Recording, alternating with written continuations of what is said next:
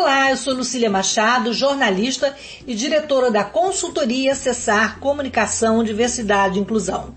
Este é o podcast Acessando Lucília, que você ouve e assiste todas as terças-feiras, a partir das 18 horas, na web rádio Censura Livre, pelos canais do Facebook e do YouTube. Fique com a gente!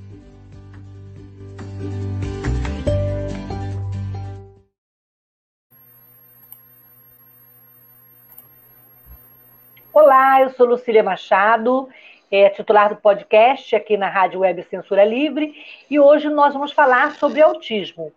É, antes de falar com meus convidados, a professora Diana Cavalcante e Caia Bujade, eu vou me descrever. Eu sou uma mulher branca, de cabelos castanhos, estou com óculos dourado, de aro dourado, tenho nariz fino, boca fina, estou com uma blusa azul, jeans, é, com fone de ouvido branco, estou sentada na minha cadeira de rodas, que não aparece aqui nessa imagem. É, atrás de mim tem uma parede salmão clarinho, é, um armário branco e um porta-retrato colorido. É, eu queria dizer que é um prazer imenso, muito feliz estar com a Diana e com o Caio aqui para falar de um tema tão importante, né, que é o transtorno do espectro autista. E, então, eu queria, vou passar aqui por ordem alfabética ao Caio, para que ele se apresente, e logo depois a Diana também, para se descrever e se apresentar, e a gente vai conversar sobre o autismo e suas implicações e esse cenário é, que tanto é, instiga, né, e tantas perguntas e tantas questões trazem no nosso cotidiano. É, boa, boa noite, Caio. É, pode se apresentar e seja bem-vindo a esse espaço de diversidade e inclusão. Boa noite, eu agradeço muito o convite. Eu sou Caio Bujade, psiquiatra da infância e da adolescência. É, eu sou especializado no espectro do autismo, tenho meu mestrado em autismo Estou fazendo meu doutorado em tecnologia, ciência e inclusão na UF e sou presidente da Caminho Azul. Eu sou branco, magro, tenho cabelos curtos, castanhos, tenho nariz avantajado, uma boca fina e, e tenho barba. É, uma barba curta. Atrás de mim você vê um cenário que tem duas estantes com livros, você vê um, um puleiro e um gatinho que é o Uriel, meu fiel companheiro. Obrigado pelo convite, eu agradeço estar aqui hoje e espero que a gente se divirta. Diana? Oi, bom, meu nome é Diana Negrão Cavalcante, eu sou professora da UF, eu sou branca, tenho os cabelos compridos até o ombro, escuros, né, castanho escuros, um pouco esbranquiçados com, com a idade, é, tenho a boca e o nariz de tamanhos medianos, né? Eu uso brincos, né? Brincos pequenos em forma de, de mini corações. Estou vestindo uma blusa é, bege, né? E aparece, né, na minha imagem apenas a, a, a minha altura até os ombros, atrás de mim, um armário e uma parede, né? Que eu estou no meu escritório. É, eu agradeço mais uma vez também o convite da Lucília para compor esse tema tão importante nesse mês especial, que é o mês de conscientização do autismo, né? E que a gente de, de grandes é, esclarecimentos para ajudar esse processo de conscientização. Eu sou mãe de uma de um jovem com autismo e também me descobri filha de um de um sonho que já é falecido já há algum tempo, mas que também preenche todos os requisitos para ser para ter sido diagnosticado como transtorno do espectro do autismo. É, a Diana também, ela não falou, mas ela é coordenadora é. do nosso curso de mestrado de Diversidade e Inclusão da UF, só complementando aqui, e parceira do Caio é, no Caminho Azul. Então, eu queria que o Caio falasse para a gente, a Diana já falou da importância né, desse mês da conscientização do autismo. A gente fala muito do autismo, muito do autista, muito do, do espectro, mas, Caio, afinal de contas, o que é o autismo? O que é uma pessoa autista? Bom, o, o autismo, na realidade, é um transtorno é, do neurodesenvolvimento hoje, mas que em ciência a gente já tem aprendido que é algo um pouco mais complexo do que isso. Ele é uma desordem bioenergética intracelular que afeta múltiplos sistemas Só que os sistemas mais sensíveis e que são mais facilmente afetados eh, são é o sistema neurológico, neuropsiquiátrico e o sistema imunológico. Mas também a gente pode ter instabilidades no sistema gastrointestinal, no sistema conectivo, no sistema músculo-esquelético e, e, assim por diante. Né? Ele é uma desordem que afeta a gente desde o início do nascimento, desde antes, durante a gestação ou até durante a, a fecundação, ele pode se instalar e a partir daí eu vou tendo uma série de fatores que vão desencadeando e gerando processos em diferentes níveis de atuação em diferentes sistemas. Mesmo dentro do sistema nervoso, nós podemos ter alterações inúmeras e cada indivíduo, então, acaba apresentando um quadro específico.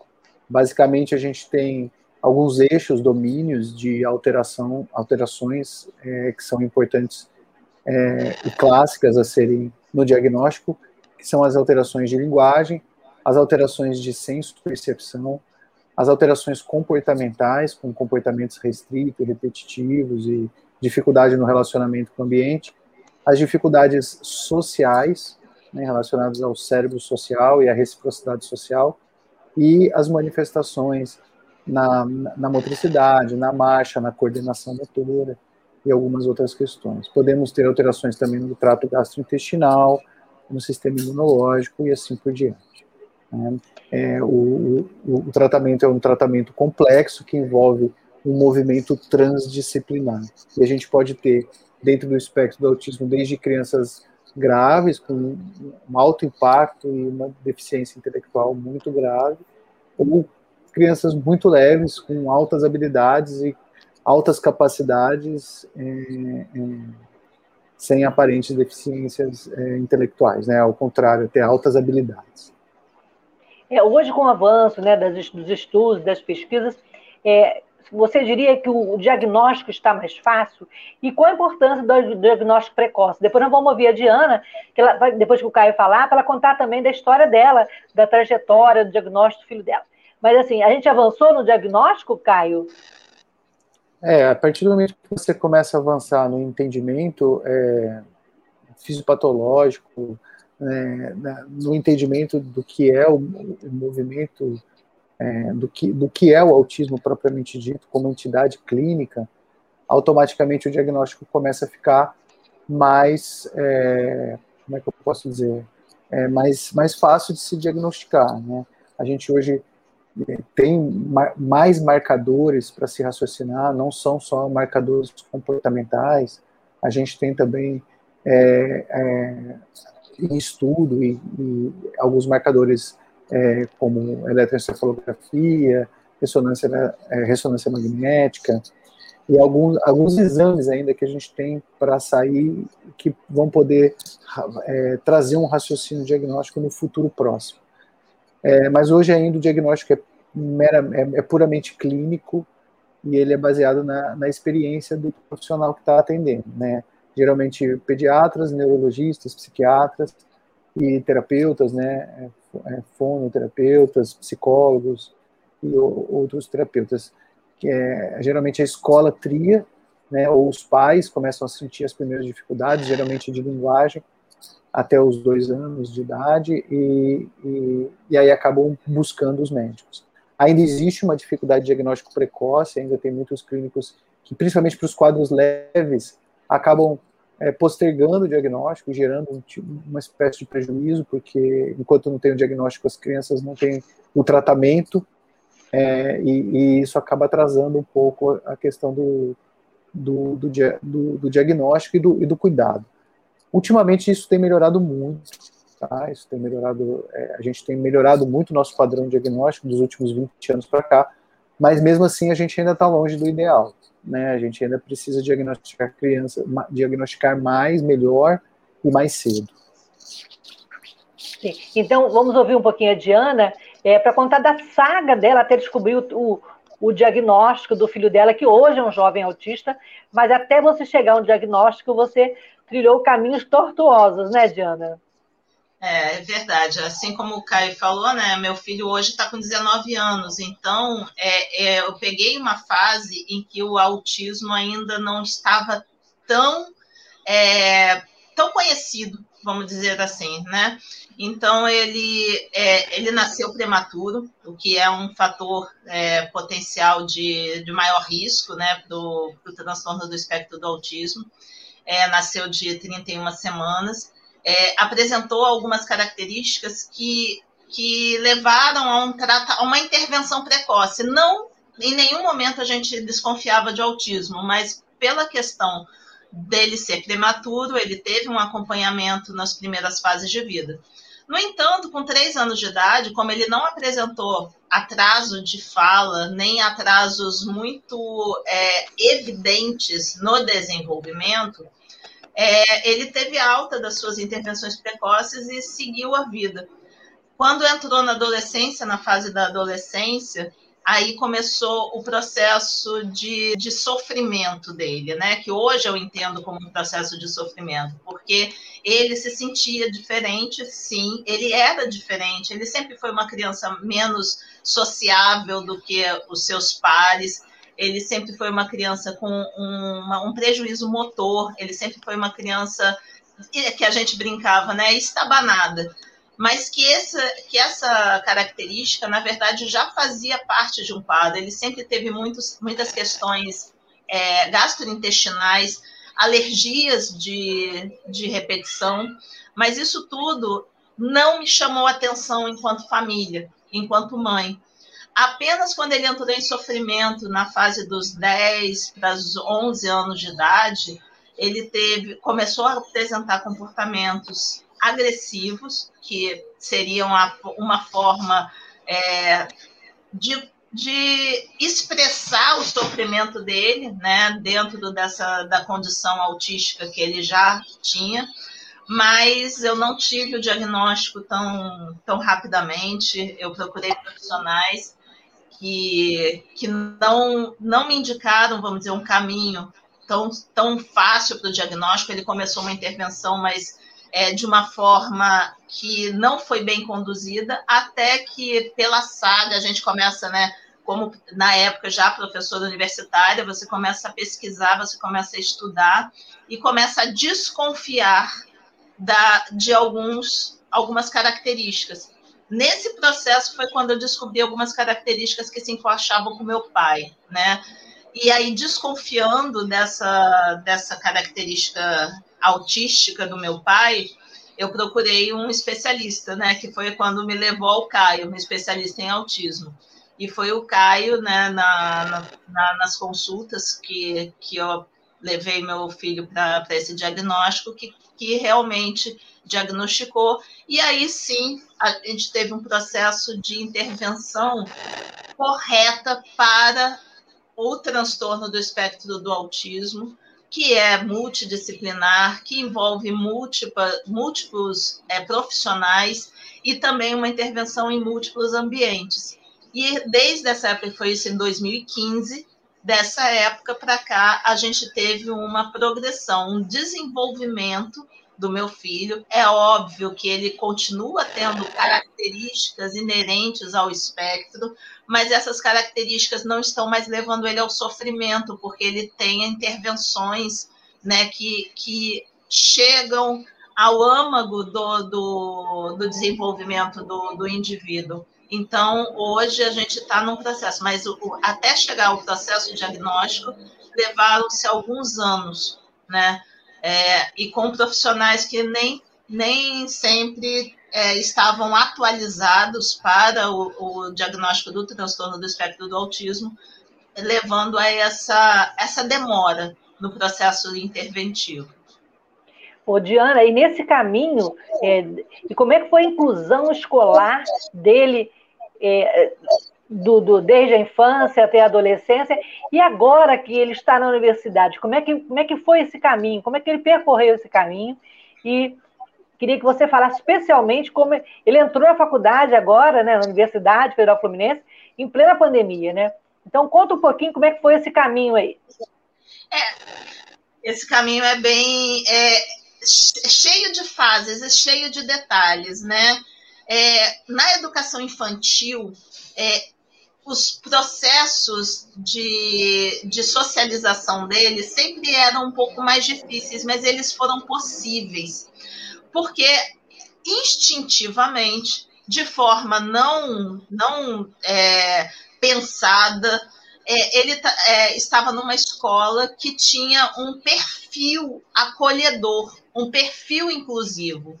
Então, como ele apresentava dificuldades de relacionamento com seus pares, a escola da educação infantil conseguia lidar com ele, o que não aflorou as suas características autísticas. Eu comecei a ter grandes dificuldades com ele no processo escolar nas, nas passagens de fase. Da educação, por exemplo, do Fundamental 1 para o Fundamental 2, foi um grande baque para ele, porque a escola que ele estava acostumado desde a educação infantil não tinha é, a continuidade do Fundamental 2. Foi nesse período, coincidentemente, que ele entrou em sofrimento com a, as características do autismo, entrou em depressão profunda. Então, o, é, na primeira escola do sexto ano, né, na, no primeiro é, nível do, do ensino fundamental 2, é, eu tive péssimas experiências escolares, porque ele não era atendido na sua especificidade e cada vez o ambiente se tornava mais tóxico para ele. Até que, depois do diagnóstico, nós sentimos a necessidade de ter um mediador escolar quando ele estava no nono ano do ensino fundamental 2 que é um direito do, da criança com autismo de ter um mediador, mas de acordo com as características pedagógicas do meu filho, ele precisou desse mediador no ensino fundamental 2 e foi no nono ano. Muito para suprir demandas da socialização dele, porque ele encarava o ambiente escolar de forma muito agressiva né? Para ele, o ambiente escolar estava agressivo. Então, ele teve esse processo de mediação no nono ano, que é um pouco complicado, né? É, por ser um jovem, por ser um adolescente. E por muitas vezes ele falava: Como, por que, que eu preciso de uma babá? Então, foi todo um processo né, de, de treinamento é, psicológico, de atendimento psicológico a ele, para que ele aceitasse a presença do mediador como sendo uma pessoa que o ajuda, até que no ensino médio, essa escola que aceitou a mediação dele é, é, foi para é, foi aquele que continuou no ensino médio foi, é, foi tão bem tratada em termos de, de entendimento do autismo que ele não precisou do processo do mediador ao longo do ensino médio. E essa escola foi a mais inclusiva que eu tive durante o período escolar do meu filho. E era uma escola preparatória para vestibular por incrível que pareça, uma escola concluidista. Mas as pessoas que faziam parte desse processo estavam é, ávidas por conhecimento, então elas se abriram ao conhecimento.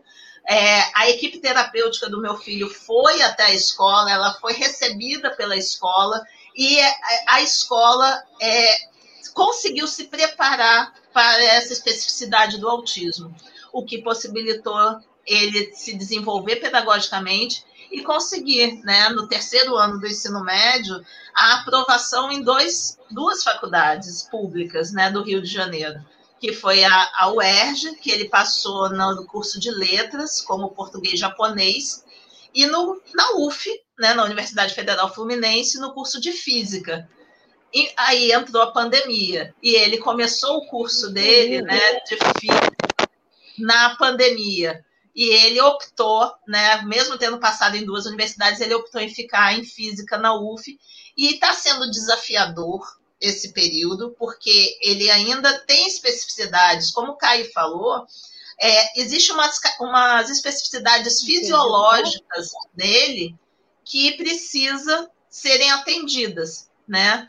E isso faz com que a gente continue no processo conversa com a universidade, conversa com os coordenadores, conversa com o ambiente é, universitário para que haja, continue havendo um processo de inclusão mesmo no ensino superior, porque as características ainda permanecem no, no, no indivíduo.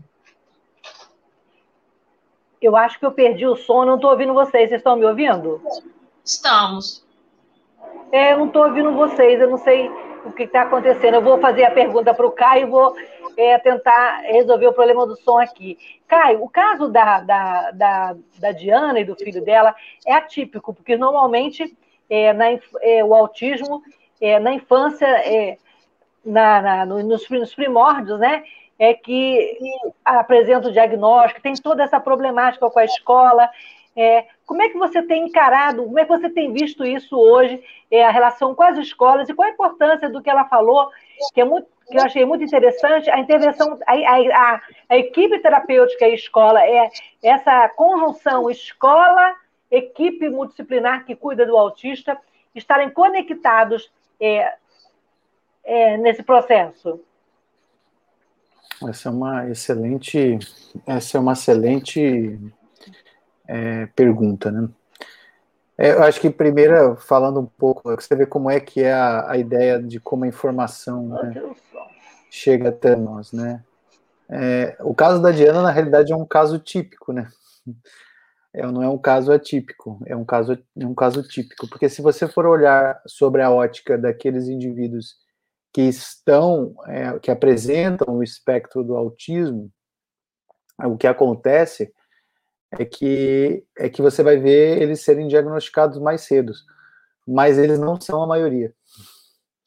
Né? É, quando a gente vai ver, então, o típico é aquilo que é a maioria, né? Aquilo que é a maioria. Então, infelizmente, principalmente quando a gente vai falar, é, quando a gente vai ver a porcentagem de casos graves e a porcentagem de casos leves, a gente vai entender que a porcentagem de casos leves é muito maior do que a de casos graves.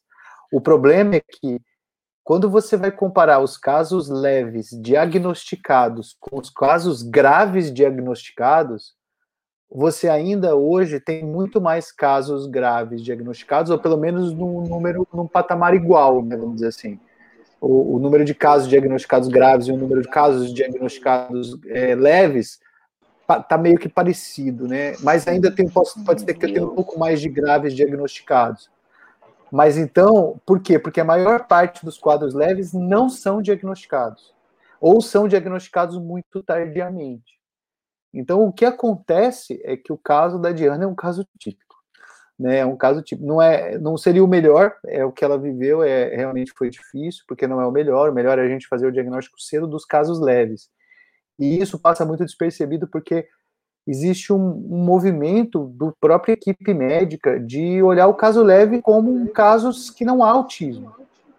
É, e, a, e, e, falar, não, a criança vai desenvolver bem, não, os prejuízos são pequenos. É porque a gente a gente está acostumado com um paciente com autismo com prejuízos tão importantes que quando a gente olha um prejuízo pequeno, a gente não considera ele como critério diagnóstico. E isso é importante. Por que, que é importante considerar um caso leve com, com diagnóstico? Porque os casos de autismo leve são pacientes que têm uma predisposição para doenças clínicas e psiquiátricas muito maior do que a população normal. Então, para você ter uma ideia, o que eu recebo de crianças deprimidas com 10 a 12 anos, por, por, por estarem sendo expostas a ambientes tóxicos na escola, em casa, em outras situações, e, e, e, elas chegam por depressão, e na realidade ela não tem depressão, ela tem quer dizer, ela tem depressão, mas essa depressão ela, ela tem por trás dela um quadro de autismo, de autismo leve, em que aquele indivíduo tem uma alta suscetibilidade a desenvolver depressão, bipolaridade. O que eu recebo de crianças que vêm com diagnóstico de TOD, que é transtorno opositor desafiador, e que na realidade tem autismo, porque na realidade ele não tem oposição e desafio, ele é uma criança inflexível, e o paciente com autismo ele é inflexível, e ele acaba recebendo diagnóstico de opositor e desafiador, e ele não tem nada de desafiador, ele simplesmente é inflexível, ele é metódico, ele tem uma dificuldade na reciprocidade social, e aí ele acaba se recebendo o diagnóstico errado. Então, é, é, é, isso é por, por um problema nesse diagnóstico precoce dos quadros leves. Tá? E, e, e, isso sacrifica a vida de um indivíduo. Né? A gente tem que tomar muito cuidado com isso. Então, esse é o primeiro ponto da sua questão que eu acho importante a gente ressaltar. O segundo ponto que a Lucília trouxe é, é a questão do relacionamento, dessa tríade, né, que precisa funcionar. Esse é, é meu movimento de estudo do doutorado, tá, gente? Então eu estou aprendendo bastante sobre isso, que é, é, a relação entre os ambientes de, de, de desenvolvimento. Então, a comunidade ela é um grande sistema, ela é um ecossistema e eu tenho microsistemas inclusos. Na realidade, não são microsistemas, são outros sistemas complexos que estão dentro dessa comunidade. E nesse sistema está o ambiente domiciliar, o ambiente acadêmico, o ambiente religioso, o ambiente comunitário, o ambiente esportivo e o ambiente corpo do indivíduo. O corpo do indivíduo é um ambiente também. Então, você tem todos esses ambientes funcionando em sistema. E quando a gente tem uma má gestão do, da informação, né, começa aí pelo esse raciocínio diagnóstico, por exemplo, então eu preciso de uma informação para que aquele indivíduo funcione em homeostase com aquele sistema. Quando eu tenho uma dificuldade né, na gestão dessa informação, né, é, de, primeiro o diagnóstico, ou depois que ele tem um diagnóstico, a equipe clínica tem informações que são importantes, a equipe pedagógica tem informações que são importantes, a equipe é, família tem informações que tem, são importantes, e essas informações, por causa de, um defici, de uma deficiência, aí não do indivíduo com autismo, uma deficiência do, do, da, da nossa social, do nosso ambiente sociocultural, por causa de uma deficiência do nosso do sistema de social que a gente funciona. essa deficiência faz com que as informações sobre esses indivíduos não fluam de forma natural. E isso não, não, não acomete só os indivíduos com autismo, isso acomete indivíduo que tenha qualquer tipo de dificuldade, ou até habilidade. Hoje, um indivíduo com altas habilidades não consegue desenvolver os seus altos potenciais. Qualquer indivíduo hoje numa escola ou em qualquer sistema social que a gente tenha, ele pena para desenvolver as suas, os seus potenciais. Por quê? Porque as informações elas não fluem de forma natural nesses sistemas. Então, quando você pega uma criança que depende disso para viver, um paciente com espectro do autismo, ele precisa dessa fluência das informações para que ele tenha bem-estar, um bem-estar que as outras pessoas têm é, naturalmente, ele precisa que essas informações saiam do ambiente domiciliar para o ambiente acadêmico, para o ambiente terapêutico, para é, o ambiente social, para o ambiente religioso, para todos os ambientes. Essas informações elas precisam passar por todas as pessoas relacionadas às suas necessidades especiais. Né? E o problema do espectro do autismo é que as necessidades são muito individuais. Então não adianta eu achar que eu já vi um indivíduo com autismo, que agora eu já sei o que todos os indivíduos com autismo precisam. Eu preciso conhecer exatamente o que aquele indivíduo, as informações necessárias para o bem-estar daquele indivíduo. Então o que acontece é que essa ingerência de informações que, o que, que a nossa cultura e que, que os sistemas de relações entre ambiente social, ambiente é, acadêmico, ambiente familiar e todos os ambientes, essa, essa ingestão, essa dificuldade, eu, eu posso até chamar isso, eu gosto de chamar essa deficiência da nossa socia, da, do nosso ambiente social, né, da nossa cultura, de fazer com que é, é, essas informações tão importantes para que a relação das pessoas aconteçam de forma harmônica, de forma cooperativa, né, de, de forma inclusiva, vamos dizer assim, né, faz com que esses indivíduos sofram muito. Para falar bem a verdade, todos nós sofremos com isso. Não é só os indivíduos com autismo, mas nós é, conseguimos sobreviver sem às vezes sofrer tanto. Um, para o indivíduo com autismo, isso seria indispensável para ele sentir-se bem, para ele ter estabilidade, para ele conseguir sentir a mesma harmonia que as outras pessoas sentem.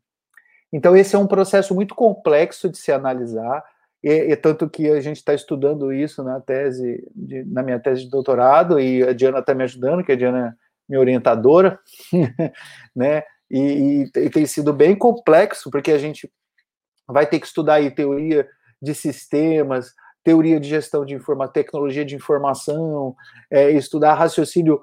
É, a gente está indo desde a célula, estudando o movimento bioenergético intracelular até o movimento da comunidade dos ecossistemas sociais, para poder entender como isso poderia ser feito de uma forma a ter ambientes enriquecidos é, de informação para que os indivíduos se desenvolvam de forma mais adequada, de forma mais harmônica e possam chegar em grandes potenciais. Tá mudo, Lucília, tá mudo. Isso. Não, agora ficou a coisa é, a situação é, é, complexa, né? E tanto que virou uma tese de doutorado, né? E, e você está muito bem acompanhado, porque a, a Diana aí da área de biologia, né? E como mãe, e como estu, estu, estudiosa né, do caso, né? Eu queria que você falasse. É a gente tem muitas também questões em relação e dúvidas, nós, que eu digo leigos, né? Eu, como uma pessoa com deficiência, com, também que já fiz mestrado na área, mas eu ainda sei muito pouco. E como a Diana falou, a gente aprende a cada dia, né? E como você falou, cada indivíduo é único.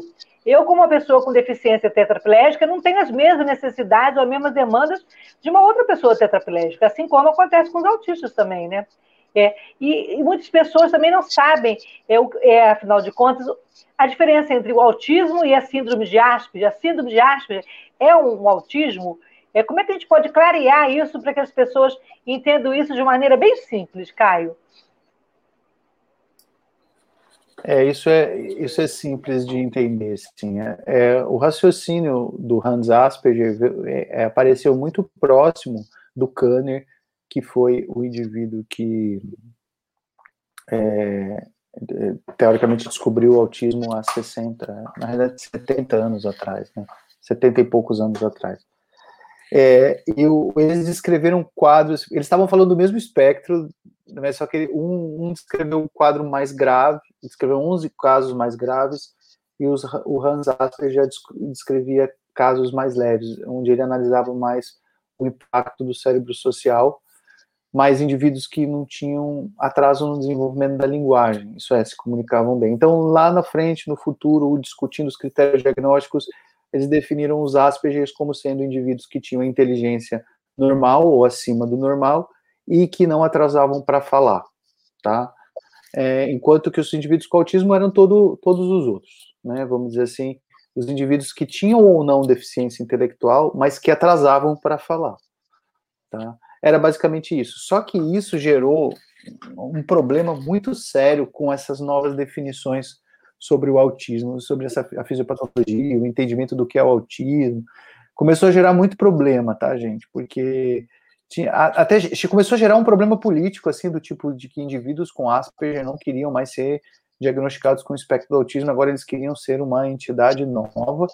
E aí começaram a, eles começaram a bancar estudos para que provar que o autismo era uma coisa e Asperger era outra. E aí, quando a gente foi descobrir, na realidade, a gente descobriu mais de quase mil tipos de espectros de autismo. E aí a gente ia ter que dar um nome para cada um e ia ficar muito difícil de criar leis que protegessem todo mundo. A, gran a grande questão é você, quando você está aprendendo sobre ciência, o objetivo é, é, é proteger as pessoas. Então, como é que eu vou proteger mil entidades, né? Um, monte de entidades clínicas diferentes. Então, é, para a gente conseguir fazer isso, é, a gente incluiu as, os cientistas, né, a Organização Mundial de Saúde é, e os organizadores é, dos raciocínios diagnósticos, eles resolveram colocar todo mundo dentro de um espectro único, e aí você caracteriza cada indivíduo segundo a sua necessidade. E aí o nome Asperger já saiu, ele não, ele não existe mais, é, tanto no DSM, na classificação americana, quanto na classificação da Organização Mundial de Saúde.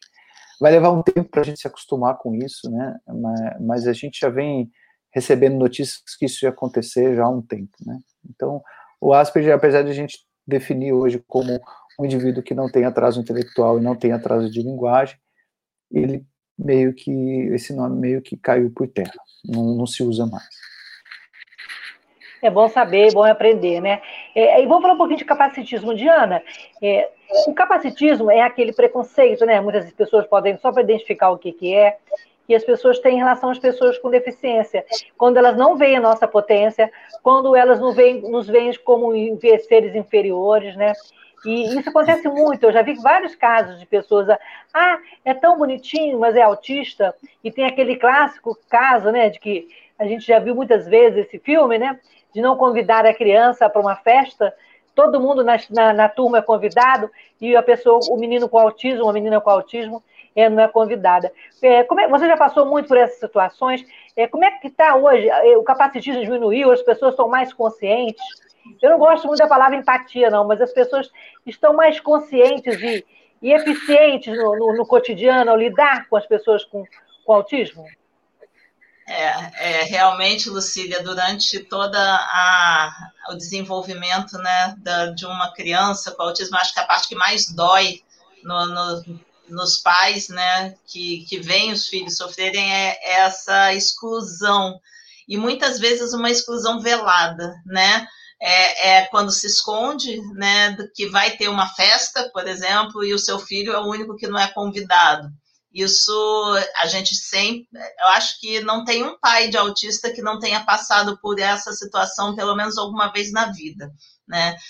Mas de, assim, eu eu sou uma pessoa que tem uma visão é, um pouco otimista, porque nós estamos falando de autismo há bastante tempo né? Ela é assim, para o tempo científico é pouco tempo, mas a gente já vem falando na, com, enquanto sociedade há alguns anos. Então, de um, desde a lei né, é, da Berenice Piana, a lei de 2012, a gente vê uma crescente de que as pessoas estão um pouco mais é, sensibilizadas para o termo. Pode-se ainda não saber o que significa na prática, mas pelo menos a, a, a, colocação, né, o termo autista, já não causa a mesma é, estranheza que, que acontecia antes de 2012.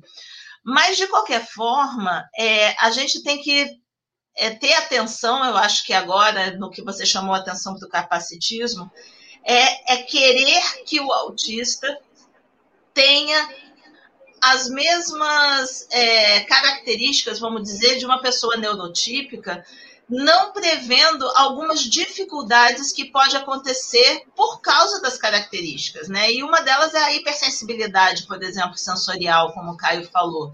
Então, você simplesmente achar que ao fazer uma intervenção você vai fazer com que aquela pessoa se torne igual ao, ao, à sociedade como um todo, ela também é uma forma de você excluir esse indivíduo, porque ele pode ser levado a, a sofrimento.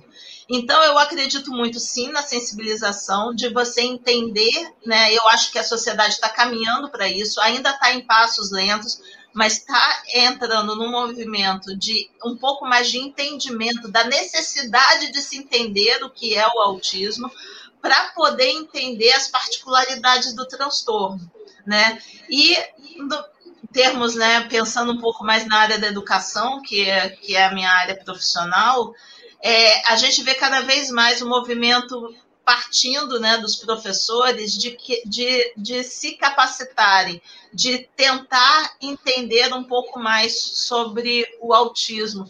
E eu acho que isso vai fazer, a médio e longo prazo, com que a gente diminua as questões relacionadas a, a, a esse preconceito, a esse capacitismo que está envolvido em todas as ações que a gente faz né? Quantas vezes também, por mais que eu seja uma mãe de um indivíduo com necessidades, é, é, vamos dizer, específicas, né?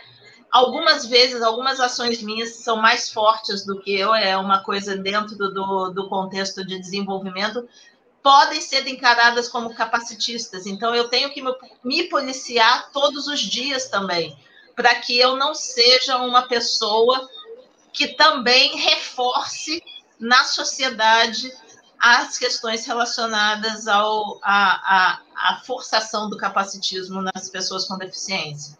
Então, eu acho que, que dentro desse contexto é o que a gente tem visto uma melhora, mas ainda precisa, eu acho que é uma melhora que vai ser melhor visualizada de, de médio a longo prazo. Caio, quer complementar? sobre o capacitismo?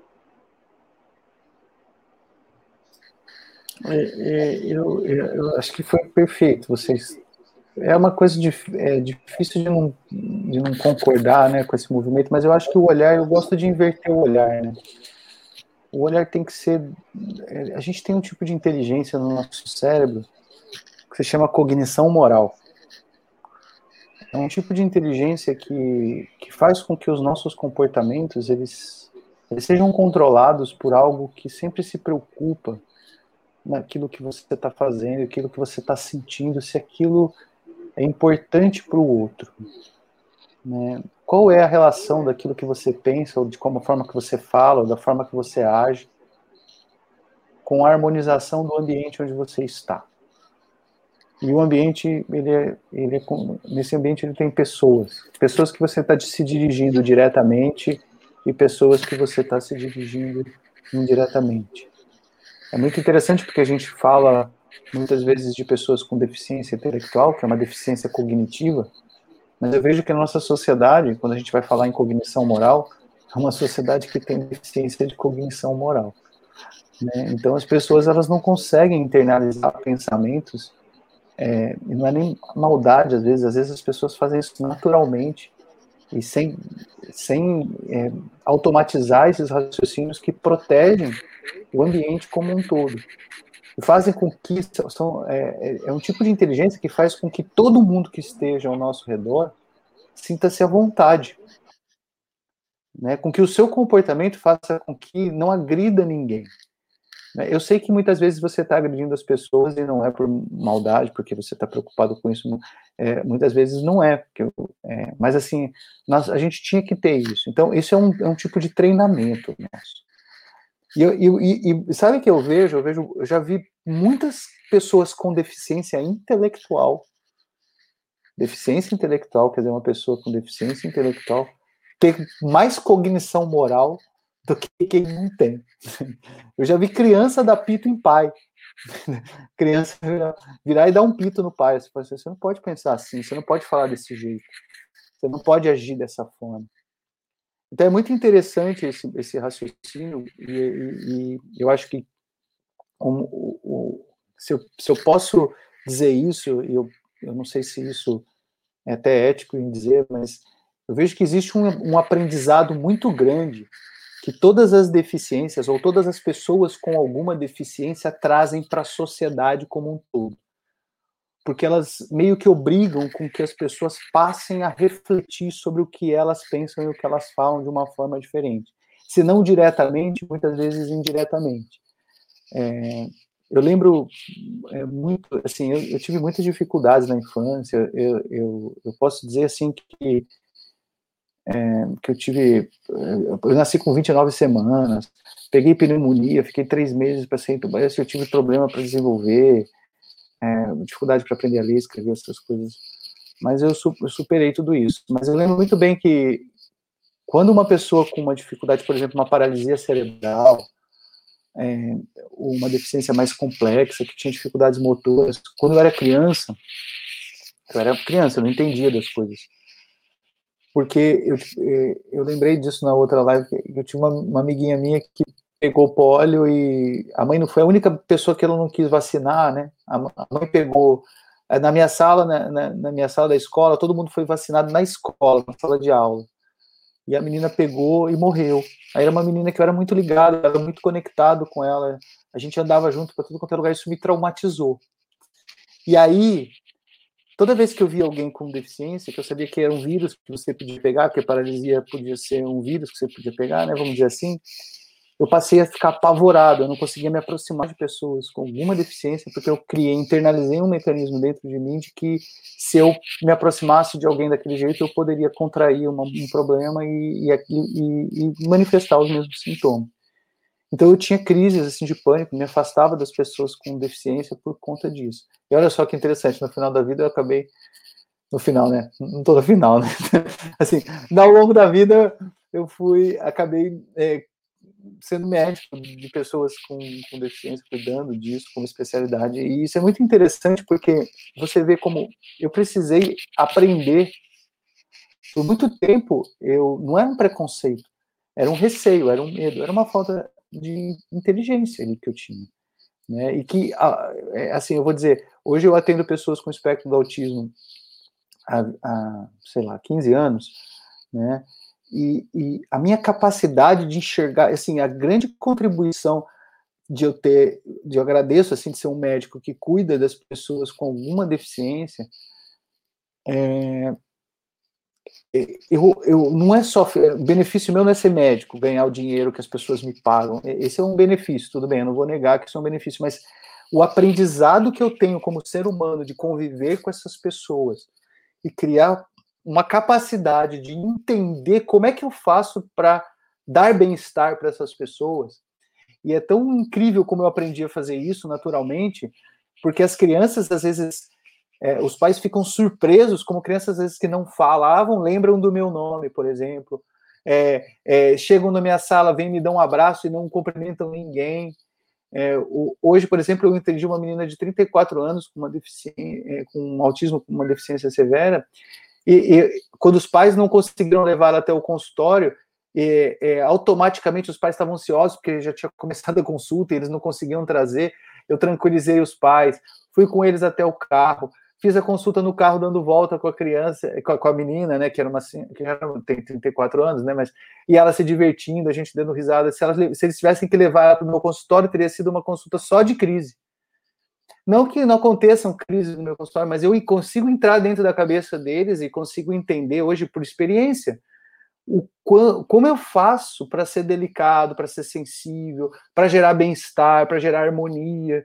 E é incrível porque gerando aquilo que gera harmonia para eles, gera para mim também, porque se eles que são tão, eu preciso ser tão preocupado com o ambiente, para que eles se sintam à vontade no ambiente, eu que sou menos sensível, fico muito à vontade nos ambientes que eu crio para eles. Então minha vida é muito melhor. Então é muito interessante quando você vai, é assim, eu não nasci com esse tipo de cognição. Todo mundo, todo mundo hoje olha para mim e fala: "Nossa, cara, como você é". Eu não nasci assim, eu era um terror. Eu fazia xixi no lixo da sala, a professora me expulsava, eu era, eu era terrível. Né? Eu era chato pra caramba. As, as pessoas não conseguiam ficar do meu lado porque eu, eu era arrogante. Eu ficava estudando. Todo mundo acha que eu estudei porque eu queria ser médico, e na realidade eu estudava para querer mostrar para todo mundo que eu sabia mais que todo mundo. E eu era chatíssimo. E, quer dizer, eu não tinha esse tipo de cognição moral. Eu, eu desenvolvi ao longo da vida convivendo com as pessoas. Eu me permiti isso. Eu poderia ser um médico que chegava lá só prescrevia, e eu, e eu fui permitindo isso acontecer comigo. Então, esse aprendizado que eu tenho todos os dias, e que eu agradeço imensamente, assim, aí é interessante, eu agradeço imensamente, olha, eu não sei nem se é certo falar isso, mas as deficiências existirem.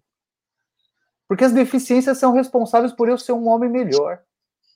Se não fosse isso, então, olha a doação que um ser humano com deficiência pode dar para uma sociedade. Olha o tipo de aprendizado e desenvolvimento que ele cria nas outras pessoas que precisam mudar o jeito delas pensarem, precisam transformar a deficiência cognitiva que elas têm, que é uma deficiência moral, que é uma deficiência sociocultural, que, que faz com que a sociedade seja do jeito que é.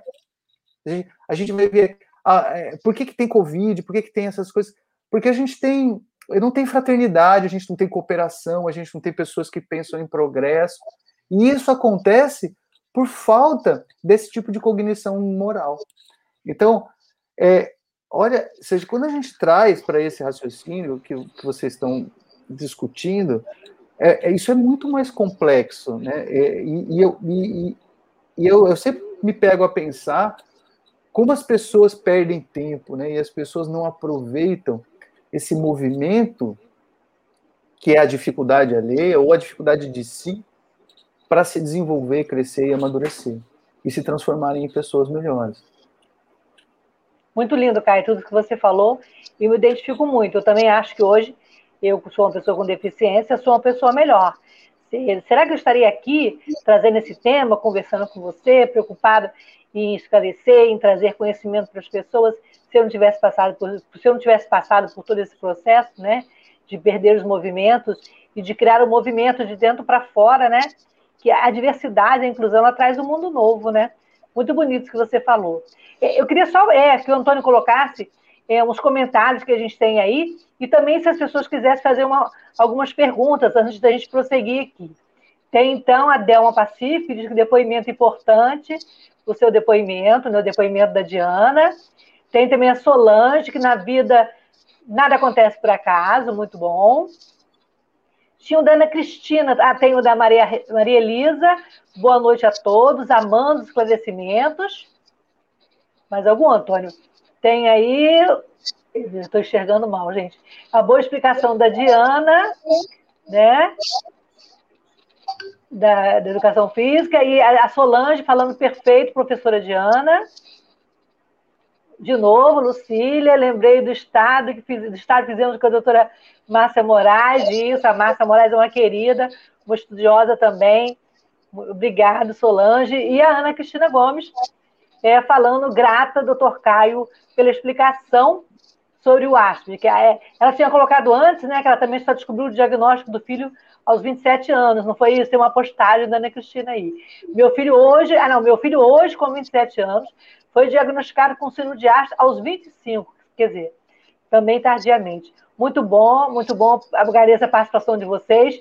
É, e o Caio falou de uma coisa importante, ele lembrou lá atrás da vacinação da poliomielite, né? E, e a gente está aqui vivendo uma pandemia é, pavorosa, eu diria, né? E estamos aqui na batalha, porque nós, pessoas com deficiência, não estamos no grupo de prioridade. Estamos numa batalha, né? Eu, de repente, vou ser vacinada primeiro pela minha idade, 60, do que pela minha comorbidade, pela minha deficiência. E como é que o doutor Caio e a Diana estão vendo essa batalha? É, para que as pessoas com, com deficiência, especialmente síndrome de Down e autistas, tenham essa, essa prioridade na, na fila da vacinação. Isso que não foi pensado lá atrás pelo Ministério da Saúde e por isso ficou um pouco essa confusão, essa estranheza, né? Caio, como é que você vê a situação, especialmente das pessoas autistas e com síndrome de Down, nessa fila que não chega nunca da vacinação tão importante nesse momento de pandemia?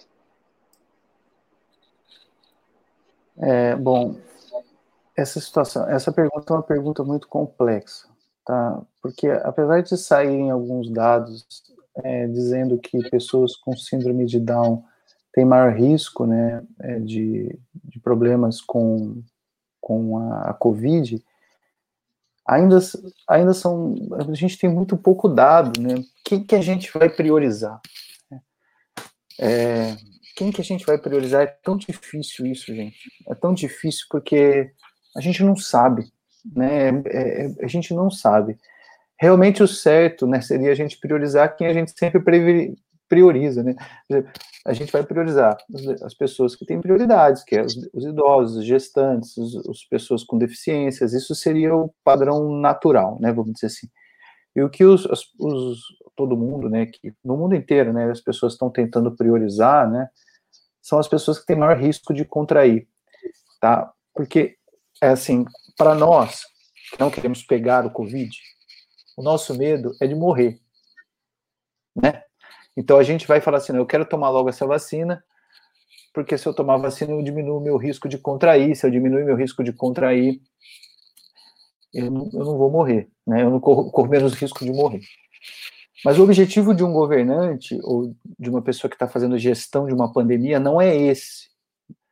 É porque ele, ele não está preocupado com um indivíduo, ele tem que estar tá preocupado com a gestão da pandemia. Como é que ele diminui o número de mortes? Ele diminui o número de infecções.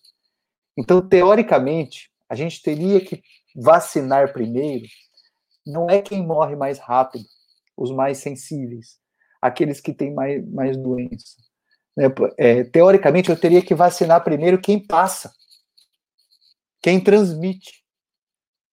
Vocês estão entendendo? Eu acho que esse é um raciocínio que a gente ainda não pensou, né? Porque eles estão preocupados em vacinar os idosos que estão em casa, né?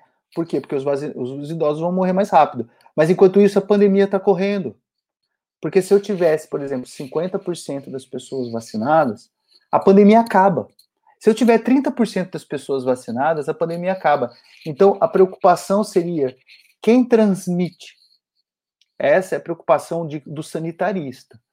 O sanitarista. Só que se ele soltar isso, falar assim, ó, não, eu vou, eu, Eu vou vacinar quem vai para balada, né? Porque essas pessoas que transmitem, eu vou vacinar quem está pegando transporte público, é, que, que, são as pessoas que menos morrem com, com o Covid. O, todo mundo ia, ia, ter uma revolta, né? Você, como assim você vai vacinar? E, e a pessoa que tem risco de morrer, né? Então é, é uma confusão, né? Porque a gente não sabe. Agora, e tem isso também, assim, quantas pessoas que a gente conhece que já pegou vacina e que pegaram Covid? Então a gente vê a vacina às vezes como um milagre, não, porque eu vou tomar vacina e está tudo resolvido, e, e, as coisas não são bem por aí. A vacina ela vai proteger 30%, 40%. Né? A gente tem 60%, 70% ainda de pegar, se, se, se a pandemia estiver acontecendo, se a gente estiver no meio de uma pandemia. Então, assim, entender como é que funciona o, o sistema, né, esse mecanismo de infecção, como que funciona o Covid, quais são as populações de risco, como é que eu faço para a pandemia acabar, né? Porque uma coisa é eu pegar o Covid e não ter leito no hospital. A outra coisa é eu pegar o Covid e eu ter UTI disponível. É, é muito complexo esse raciocínio, porque se eu acabo com a pandemia, eu tenho leito. Aí o risco de, um, de uma pessoa idosa morrer diminui. Vocês estão entendendo? Então, é tão complexo fazer a gestão das vacinas que eu não costumo dar opinião. Porque eu tenho certeza que aquilo que eu falar está errado. Eu, eu não sei o que fazer. Eu, eu, eu rezo. Sabe o que, que eu faço, gente? Eu rezo. Eu rezo para que as pessoas que estão fazendo essa coordenação sejam iluminadas na hora de tomar essas decisões, porque eu não tenho raciocínio metodológico para falar assim, não, eu acho que isso aqui é melhor, eu acho que deveria ser feito desse jeito, eu acho que deveria ser feito daquele jeito. Eu, eu, eu, eu não sei. eu vou dizer assim, eu não sei. E, e, esse que é o problema da pandemia, dessa pandemia, ou talvez de qualquer pandemia que aparece um vírus do nada e começa a fazer esse estrago todo, é que ninguém sabe. Só que fica é todo Verdade. mundo achando que sabe tudo. E aí fica todo mundo, não, porque tem que ser assim. Aí ele faz assim. Aí de repente não dá certo. Aí fala, eu não disse que não era para ser assim, eu tô dizendo que era para ser assado. E aí faz do outro jeito, aí também não dá certo. Aí o outro fala assim, e fica um monte de gente, a gente achando que sabe tudo, porque nós temos que nos apoiar em ciência. Mas não tem ciência. O que a gente está. Pro... A Diana sabe muito bem que ela é minha orientadora, tem pós-doutorado e ela é da biologia, então ela sabe bastante. O que é uma ciência de alguma coisa em um ano? alguma a ciência de, de, um ano de alguma coisa prova alguma coisa? Não prova nada. A gente ainda vai aprender muito com esse Covid. Então é difícil eu falar assim, eu não estou me apoiando na ciência. Eu estou me apoiando em padrões matemáticos, o padrão matemático de um ano. Né? E a gente viu que se apoiar nesses padrões ainda é difícil. Então, é, realmente eu não sei opinar. E eu, e eu rezo para que as coisas, que alguém tenha uma intuição e, e comece a funcionar, porque é complicado. Eu não sei dizer quem que a gente tem que vacinar primeiro. É muito complicado, eu concordo plenamente com você. É, é até difícil opinar, né? É, até é, é muito difícil opinar. É, é a Marta Proli está falando aqui que, como sempre, eles são brilhantes. Caio e Diana. Diana, é, o nosso tempo está terminando, eu ficaria aqui muito tempo ainda conversando e aprendendo com vocês. Eu só queria que você, quer, você quer complementar a fala do Caio, e depois não, eu queria que vocês falassem do, do Congresso. Claro, não, já aproveito a deixa, né? É, eu também acho muito complicado essa questão da, da gestão da, das vacinas para principalmente para a pessoa com deficiência, é, uma vez que né, eu vou concordar um pouco com o Caio, por exemplo, aqui em casa, o, o Enzo ele sai pouco de casa, né? Ele se adaptou à questão do remoto é, e não está com grandes sofrimentos em não estar na sociedade, na sociedade né? Então ele está conseguindo fazer as suas, as suas interações sociais remotamente, como a maioria de nós. Então, eu vejo por esse lado, ele não precisaria estar na, na frente da, da vacinação, porque ele não está se expondo, tá? Mas é uma opinião pessoal minha, é aquilo que o Caio falou, é uma coisa, é muito difícil opinar, né, nessas situações. E por conta de ser difícil opinar, né, nas questões relacionadas às especificidades, é que a gente, né, eu e Caio, estamos é, compondo né, um grupo de profissionais, um grupo de pessoas que traz o conhecimento científico mais moderno, que é a questão do Congresso, né, o Congresso Internacional sobre o Autismo, que nós estamos organizando, que vai ser agora em junho, nos dias 19, 20, 26 e 27 de junho de 2021, por conta da pandemia, vai ser completamente online, e que a gente traz o que de mais moderno está sendo falado e feito na ciência envolvendo o autismo. E na prática clínica, né? não só na, na ciência, mas na prática clínica também porque uma das, das questões que a gente vê, eu falando até como mãe, inclusive, é a gente encontrar profissionais que estejam suficientemente atualizados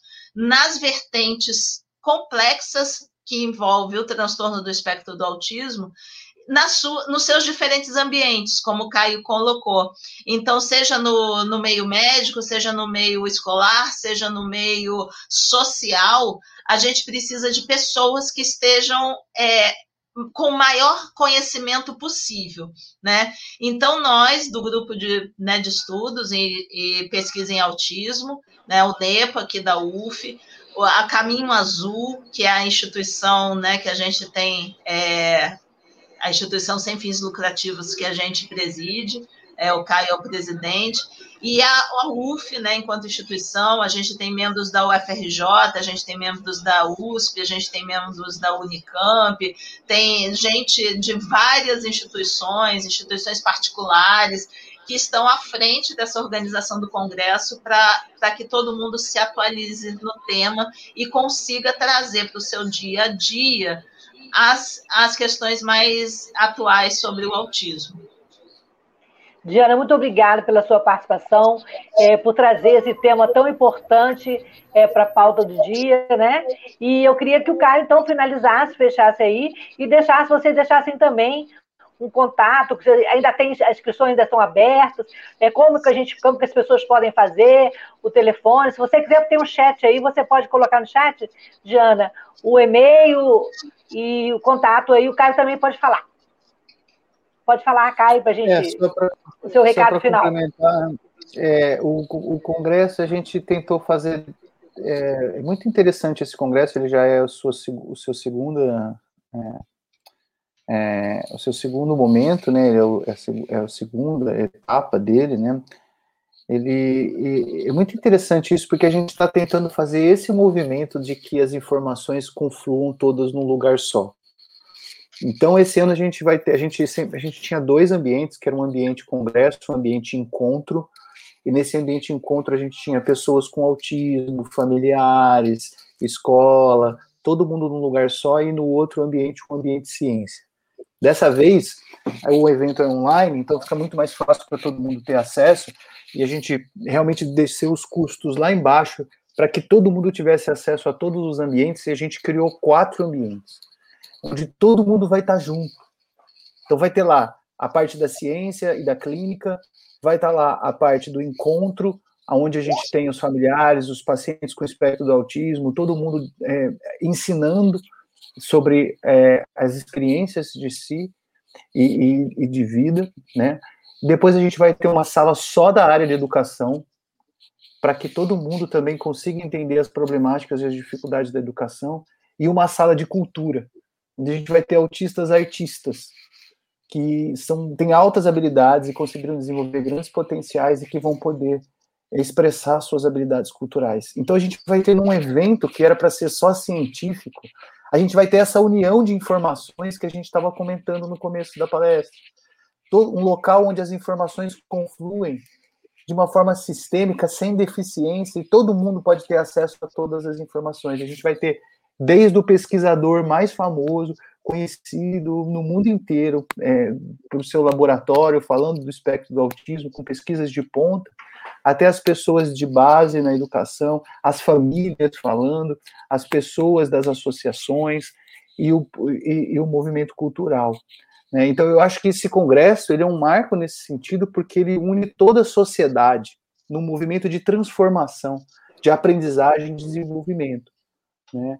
Então a gente fica muito feliz de estar tá tentando promover isso. É difícil promover isso, tá, gente? Se vocês soubessem a dificuldade, mas vai vir Maurício de Souza, vai vir pessoas é, é, de grandes universidades, né? Universidade de Bordeaux, é, do é, Emory, é, South Carolina, vai, vai vir gente é, de Boston, de, de, são grandes universidades do, do mundo inteiro que a gente conseguiu trazer além das pessoas do dia a dia.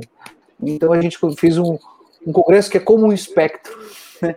que está todo mundo junto, unido pelo desenvolvimento dessa informação, para que o nosso país melhore quanto ao seu desenvolvimento no raciocínio é, tecnológico e do dia a dia das pessoas com espectro do autismo. Então a gente convida todo mundo a estar presente e a gente espera poder ajudar. Então, gente, olha, está aí, nós temos o Congresso Internacional sobre o Autismo, as inscrições www.caminhoazul.org.br e eu queria agradecer demais a Diana e o Caio é, por essa aula sobre de vida, né? Porque a gente trocou, a gente aprendeu e a gente saiu daqui mais forte, né? E mais potente para enfrentar o dia a dia e para conhecer as diversidades e também para é, trazer essa experiência de vida, né? Porque a gente aprende a cada dia, a cada capítulo, né? A gente vai aprender. Então, Diana, muito obrigada, beijo grande, Caio também. A gente se encontra aqui na próxima semana no podcast Acessando Lucília. Boa noite a todos e muito obrigado pela, pela audiência.